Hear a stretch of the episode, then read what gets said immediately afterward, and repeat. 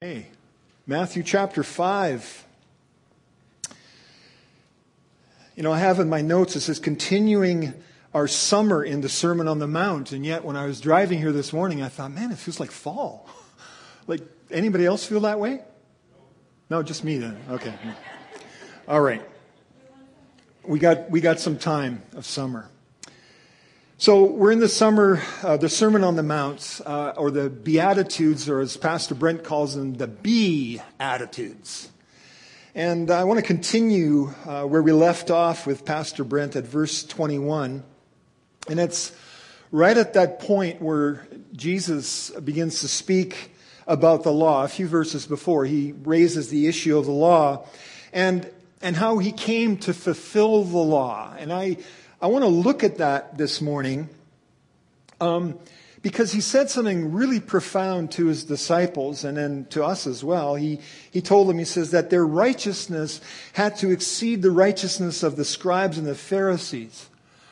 And I, I believe that if you and I were there that day, knowing what they knew, having been raised uh, as Jews, have been, having been indoctrinated in Judaism, under the teaching of the Pharisees and the Sadducees and the scribes, when Jesus said that, you could have heard a pin drop. It would have been like, what? I mean, this isn't enough? And I, I believe in order to continue through our, our study this morning, we have to have a, a little deeper understanding about the law, about what, what Jesus was talking about. You see, according to rabbinical sources, you know, these are the commentaries written by rabbis over the, over the years, over the ages. There are 613 laws or commandments. And then they further broke those down into two groups 248 positive commandments, or the shouts, if you want to call them that. And then there was 365 negative commandments, or the shall nots.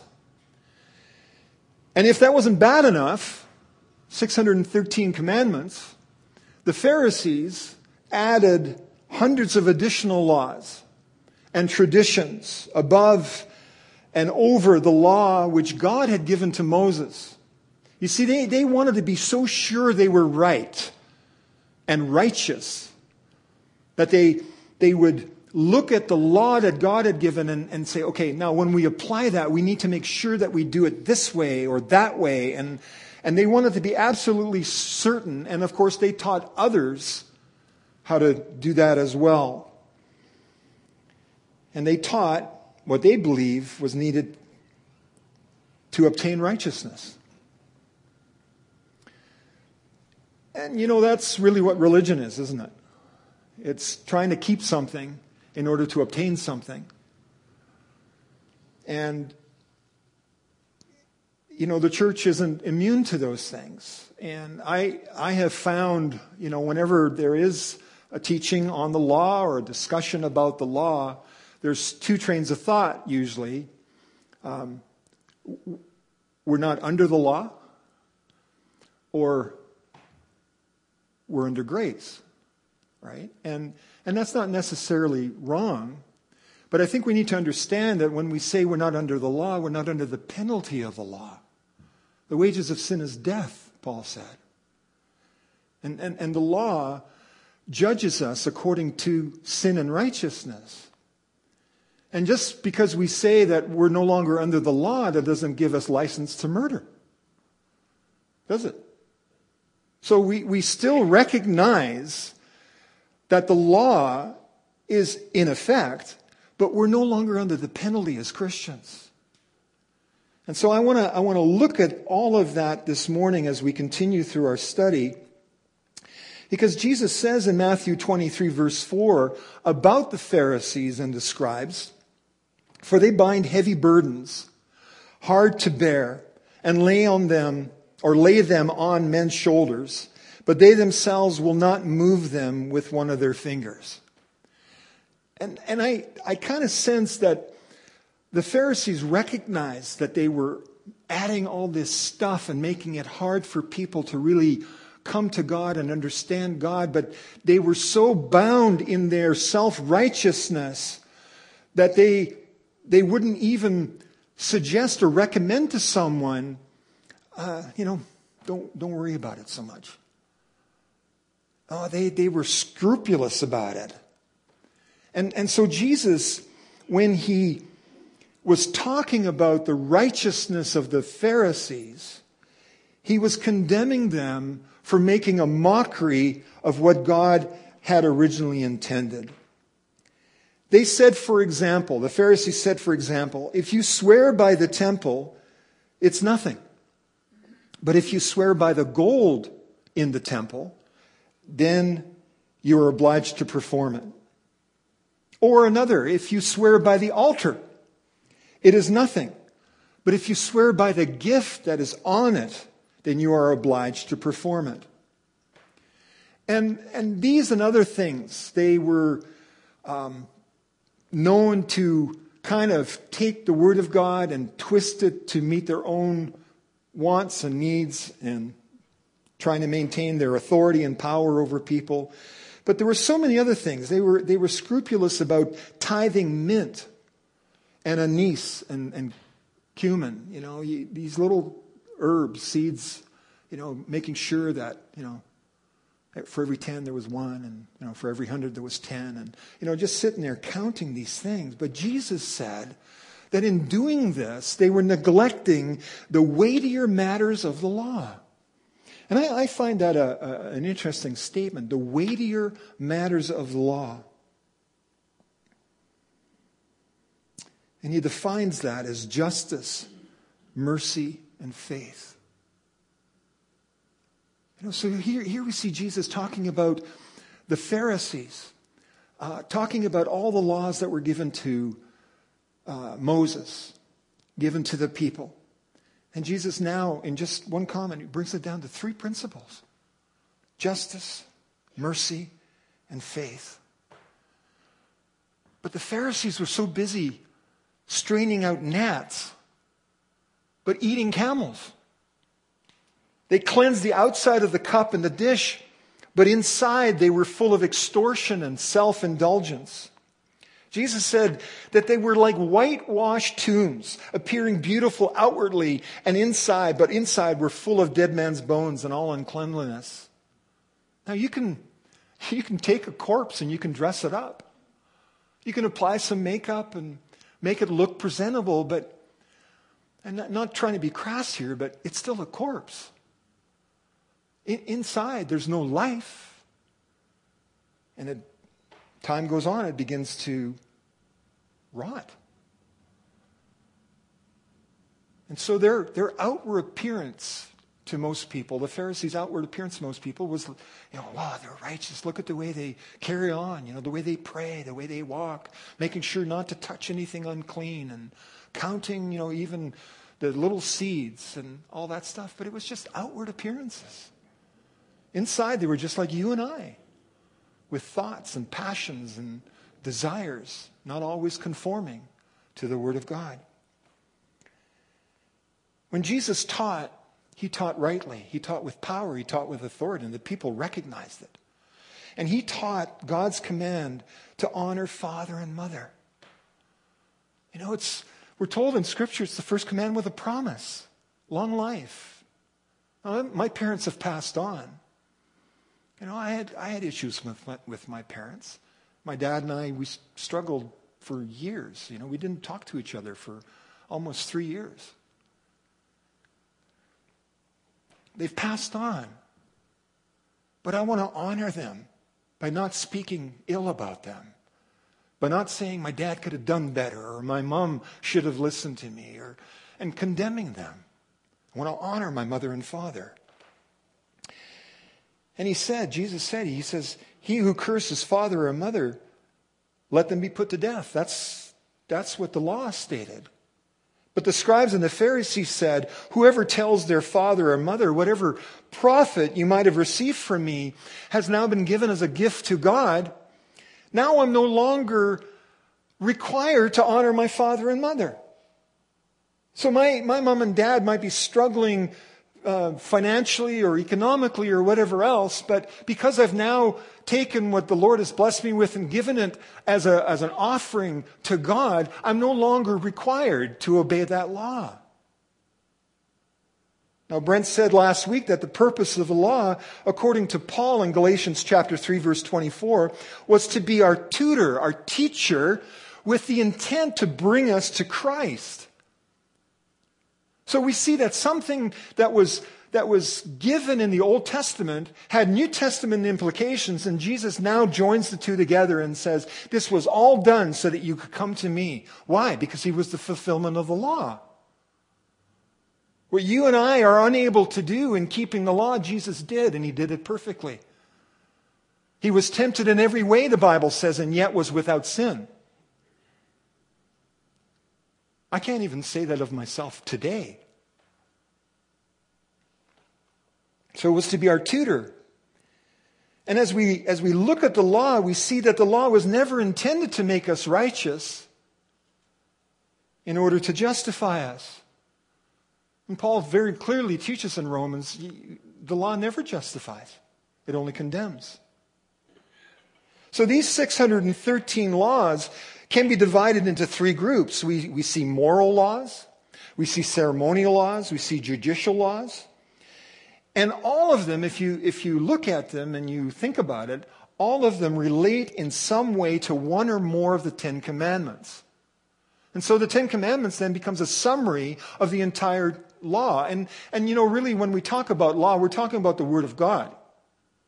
Not specifically the actual Mosaic law that was handed down, but the Word of God. And really, we see even in the Word of God that the Ten Commandments summarizes the Word of God.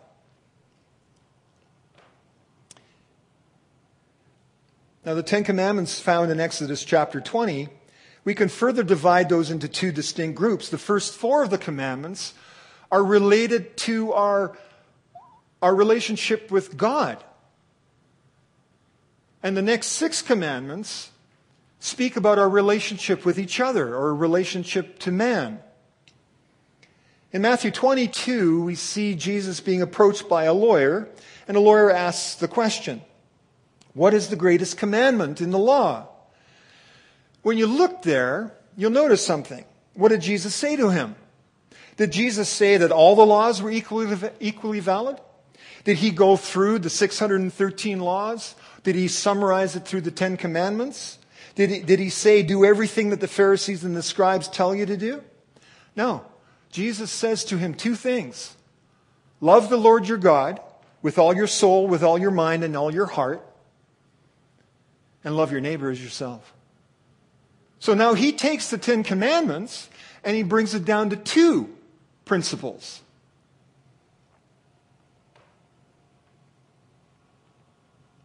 Love the Lord, love your neighbor.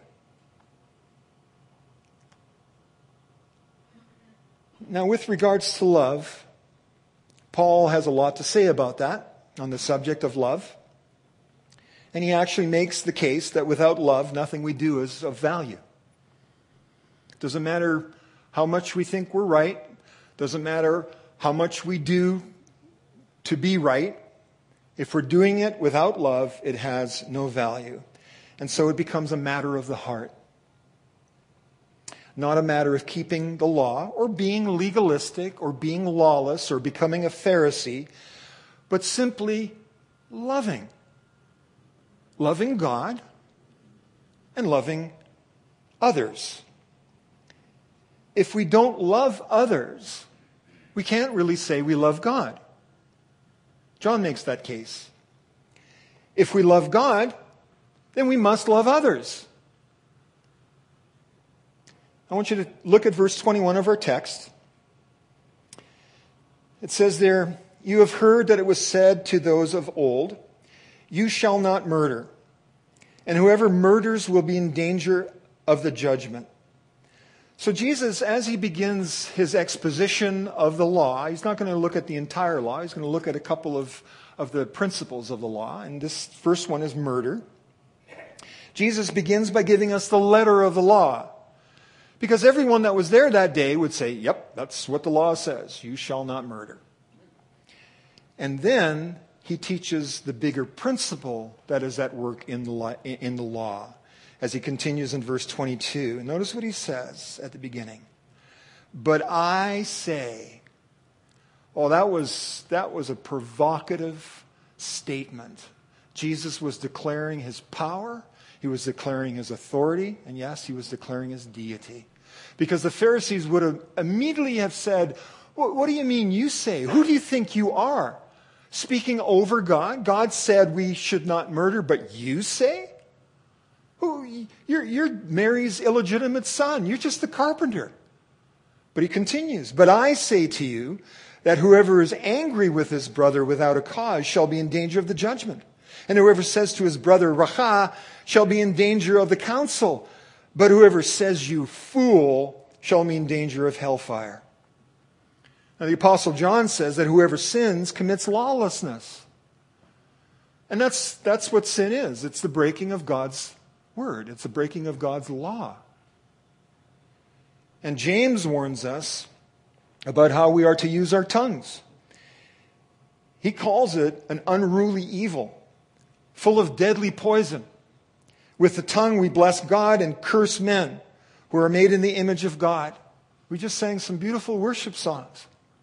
Guard your hearts, brothers and sisters.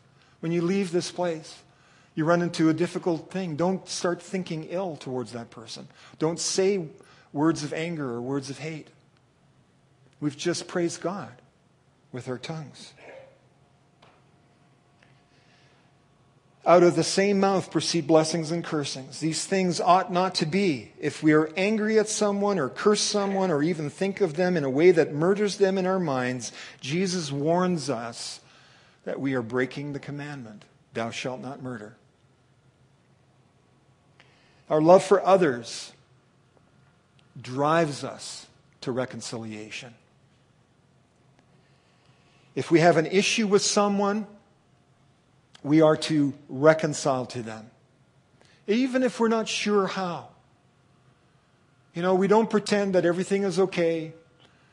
Stay out of their sphere of influence. Stay on the opposite side of the church if they're on this side of the church. Cross the street when you run into them in town. No, we're supposed to go to them out of love and be reconciled with them. If they have an issue with us and you know it, and they don't approach you, then we're supposed to approach them out of love. Let's move on into verses 23 and 24. Therefore, if you bring your gift to the altar and there remember that your brother has something against you, leave your gift there before the altar and go your way. First, be reconciled to your brother, and then come and offer your gift. Agree with your adversary quickly while you are on, your, on the way with him, lest your adversary deliver you to the judge. The judge hand you over to the officer, and you be thrown into prison. Assuredly, I say to you, you will by no means get out of there till you have paid the last penny. So he's, he's giving a, an earthly example to a, a heavenly reality. We we come to worship God. But if we're holding something in our heart against a brother or a sister, we know they're holding something in our heart against us. How can we truly worship God and praise God, the Father of love? We ought to first go and be reconciled. And then, when we have been reconciled with our brother or sister, then we can come and worship together and praise God. What a beautiful picture of what Jesus has done for us, reconciling us to the Father, that we can be with Him for all of eternity. Jesus said, Love God, love others. In verse 27, he gives us another example or another principle from the law. Verse 27 You have heard that it was said to those of old, You shall not commit adultery. And again, everybody there would have said, Yep, that's what the the law says, You shall not commit adultery. But I say to you, again, exerting his authority, that whoever looks at a woman to lust for her has already committed adultery with her in his heart. You know, this is a really good witnessing tool when you talk to somebody. Are you a good person? Oh, yeah, I'm a, I'm a great person. Every, everybody likes me. I'm a good person. Um, well, let's see how good you are. You ever murdered anybody? Nope, never murdered anybody. Ever been angry with someone? Oh, yeah, really angry. Uh, have you wanted to kill them? Oh, yeah, wanted to kill them. Well, you've committed murder in your heart. Have you ever committed adultery? No, no, love my wife, never committed adultery. You ever looked at another woman with lust in your heart? Yeah, okay, well, Jesus said you've committed adultery. So you see, it's not just the letter of the law, it's the broader principle of the law that Jesus wants to make us aware of. And, and, there, were, there were various laws concerning adultery in both the Old and the New Testament. But the underlying principle of that particular law is covetousness. It's, it's interesting, you know, when we talk about the Ten Commandments, we generally bring that law, the tenth commandment, down to you shall not commit adultery. But the law is actually about covetousness. You shall not covet your neighbor's wife. You're not to cover his house, covet his house, his servants, his ox, his donkey, you know, his brand new iPad or truck or swimming pool or hot tub.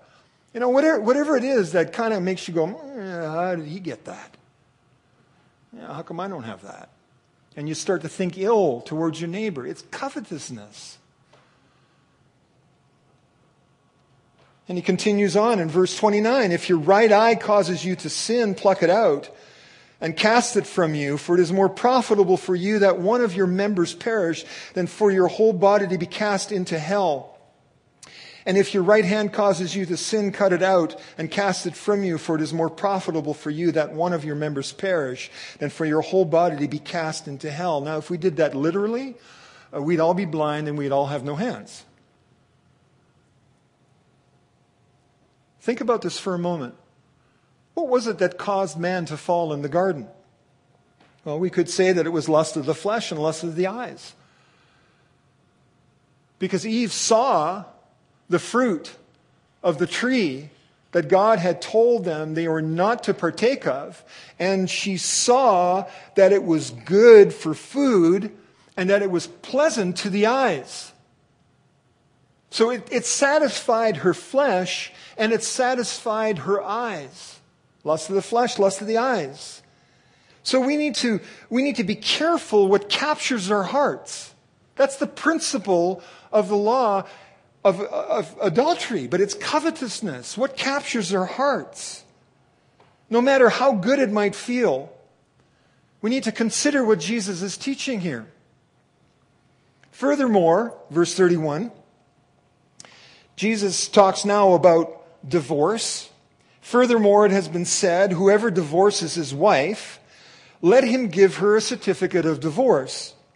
But I say to you that whoever divorces his wife for any reason except sexual immorality causes her to commit adultery, and whoever marries a woman who is divorced commits adultery. That is a hard teaching in this day and age but it was a hard teaching then as well. Because under the law of Moses, Moses permitted divorce for any reason. And the, the rabbis uh, in their commentaries talk about, uh, you know, uh, what, what, what, happens if my wife burns toast and I'm not happy with the way she, she cooks? Can I divorce her for that? And one group of rabbis said, oh, yeah, absolutely, for any reason at all. Another group of rabbis said, well, you know, we're not so sure. Jesus is pointing us back to the original intent of, of God is that you don't divorce your wife unless it's for sexual immorality, because the law required the immoral person to be stoned, killed. But he's, he's broadening our understanding of, of the law. It's so easy to get a divorce nowadays. All you have to do is, is say, and I'm, I'm not telling you how to get a divorce, okay? Just make sure of that. But in, in, in, in the law today, really all you have to do is say, well, we're just, we're just not compatible any longer. You know, we've been together for 20 years and we just kind of went our separate ways and, you know, we just want to make it legal and be done with it. Or you hear this, this term irreconcilable differences. I mean, I, I struggle even saying that word. I don't even know what it means. Irreconcilable. You know, we just can't, we can't be reconciled. What does the word of God, God say? Be reconciled. You know, we have so many reasons and, and plans, and we plot and scheme. And, you know, I don't know what it is, but, you know, perhaps your spouse isn't as looking as good as he used to be. He's no longer Fabio. You know, He's no longer handsome like Brent. You know, maybe she's no longer putting the quiver in your liver. You know, maybe they no longer satisfy the eye or the flesh. Or, or someone else has captured your, your eye and you're giving in to those feelings. Well, it must be right. I feel so good. And, he, and, and Jesus is telling us, he's suggesting to us, well, he's not suggesting, he's telling us, it's more than just following the letter of the law. It's much broader than that. It's applying the principle of the law. And so we need to look at the law in, in light of how it was given. We have to use the law righteously. So if what you're doing is showing love for another, do it. If you're not sure, don't do it. If you're drawn to love someone else and you have your wife, don't do it. Love your wife because you love God. You see, Jesus said that ultimately the whole law is about loving God. That's why God gave us the law in the first place to protect us to teach us how we can know Him. And in the, in the garden, He only gave one law don't eat from the tree. Just look to me. I will, I will meet all your needs. Just love me. And we couldn't even keep that law. And so we have these 613 laws, and they added a whole bunch more laws to them. And then we look at the Ten Commandments and we, keep, we can't keep those. Jesus is bringing us back to the original command, full circle, back to the garden. Love God, love others. It's the commandment to love. He gave his disciples and us a new commandment to follow, to love one another. And John says later on in the letters of John, 1st, 2nd, 3rd John, he says in there, it's not a new commandment at all. It's an old commandment. Right back to the garden. Love God. Beloved, let us love one another, for love is of God, and everyone who loves is born of God and knows God. 1 John chapter 4, verse 7. I'll ask the worship team to come up now as I close.